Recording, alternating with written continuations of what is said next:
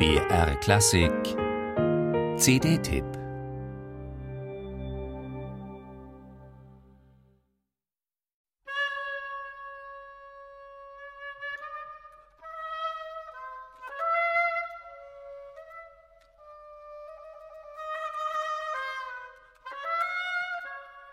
Fakt ist, die Oboe kann die menschliche Stimme so echt imitieren, sich ihr anschmiegen und sie umgarnen wie kaum ein anderes Instrument. Die Frage, die sich Klaus Steffen Mahnkopf seit vielen Jahren stellt, lautet, wieso sollte man diese Fähigkeiten nur auf das im herkömmlichen Sinn Schöne der Stimme beziehen? Wo sind die unzähligen Zwischentöne und Nuancen, die man der Stimme entlocken kann?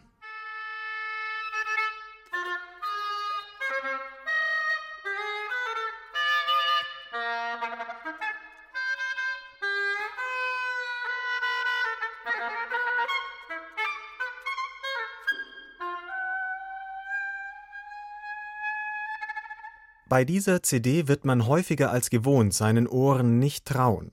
Das soll eine Oboe sein? Wann hat der Ton begonnen? Wann wird hier wie geatmet? Und was ist hier elektrisch verzerrt? Was natürlich?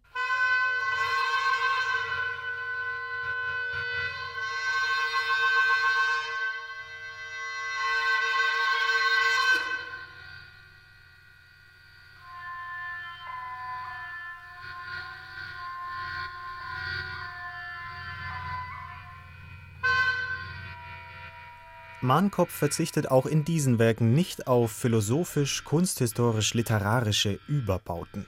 Von Medusas Haupt über einen Roman von Thomas Pynchon bis hin zu einmal mehr Adorno. Das alles en Detail zu kennen, ist aber erfreulicherweise nicht zwingend für das Hören, weil die Musik mit einer handwerklich famos verästelten Spannung aufwartet.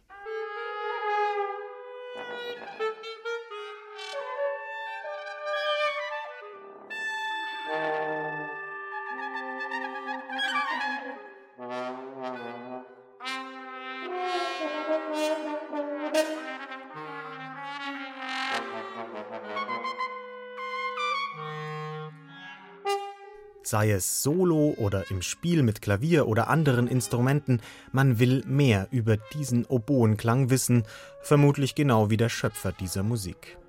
Der hat seit mehr als 25 Jahren das Glück, mit einem der besten Oboisten für neue Musik zusammenzuarbeiten, Peter Veal, der seine fulminante Technik und Wandlungsfähigkeit auch auf dieser CD unter Beweis stellt, etwa in der ihm gewidmeten Hommage au Hautbois.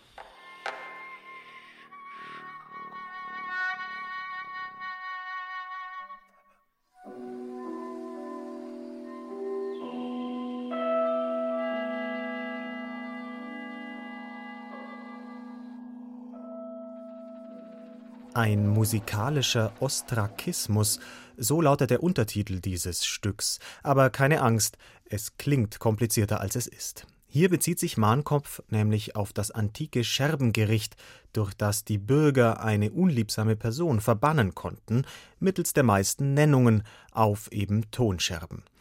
Am Ende steht die Oboe zwar alleine da, verbannt von drei Instrumentenpärchen, aber wer zuletzt lacht, lacht bekanntlich am besten.